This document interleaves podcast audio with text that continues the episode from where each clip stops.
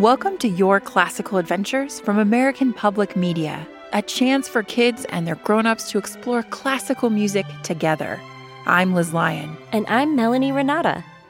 We've got a little guessing game for you today. What is a garden with different plants or flowers, your dog and cat finally getting along, and is also a basic musical concept? Harmony! That was good. Yeah, that was nice. Harmony is when more than one note or chord is layered on top of another. It creates an often pleasing and sometimes interesting sound. Music itself can be so many things.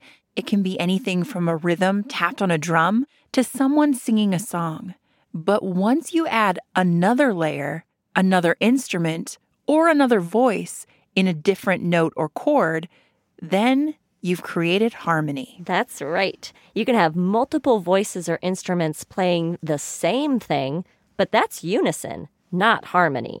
Harmony is when you have more than one part playing at the same time. A great example of harmony is a madrigal, which is a four part piece of vocal music. There is a melody, but then by adding three other parts, a different and complex harmony gets created. Here's an example from Thomas Tallis called If Ye Love Me.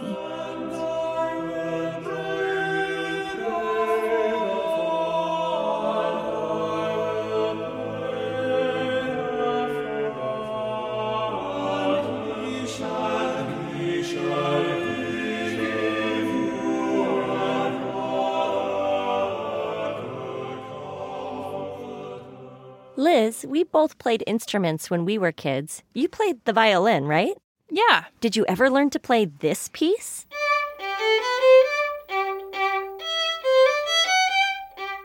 Of course. That's Bach's Minuet in G major, one of the first songs I learned. It is a very famous piece and can happily be a solo. But by adding an accompaniment like a piano, suddenly you've created harmony.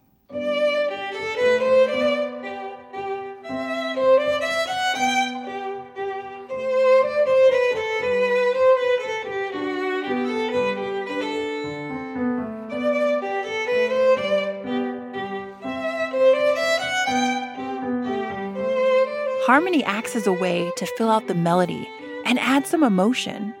I like to think of harmony a bit like adding details to a story. Oh, I love that. Like a melody or rhythm by themselves can be a complete story, but by adding harmony, it's like adding color or more detail to the scene or characters.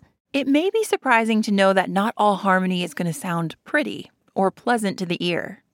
Honestly, harmony can be a pretty complex topic because harmony can show itself in so many different ways. The two main types of harmony are consonant and dissonant.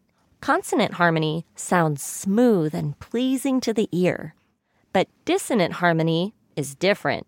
Sometimes in a piece of music, the different notes might clash with each other, and this can sound a little shocking to the ear. Bedřich Smetana wrote a quartet that shows four string instruments working together to perform a beautiful piece of music. Sometimes the harmony is consonant, and sometimes it's dissonant. Can you hear the difference in the harmony?